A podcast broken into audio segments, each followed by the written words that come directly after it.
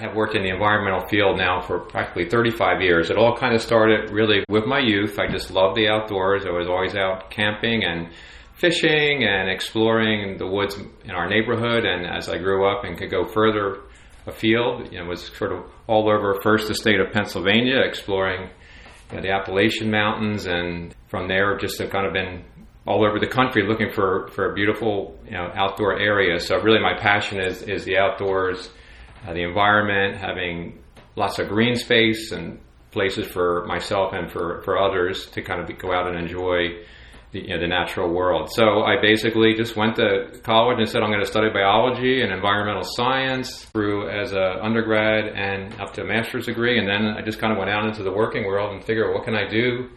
Uh, one of the obvious places to go is the Environmental Protection Agency. So I, I did start out there, was in government, realized I wanted to have more broader experience in the field. So I got into private consulting for about 10 years and then I was basically kind of gravitated more more toward a job that would be more green and outdoors and protecting the environment, and that kind of brought me to the Pennsylvania Environmental Council. By that time, probably 25 years of experience, kind of enough knowledge to be able to independently working with grants and the resources were available, kind of figure out what I could do at PEC to have clean water and trails and greenways that people can enjoy and looking at ways to restore the environment.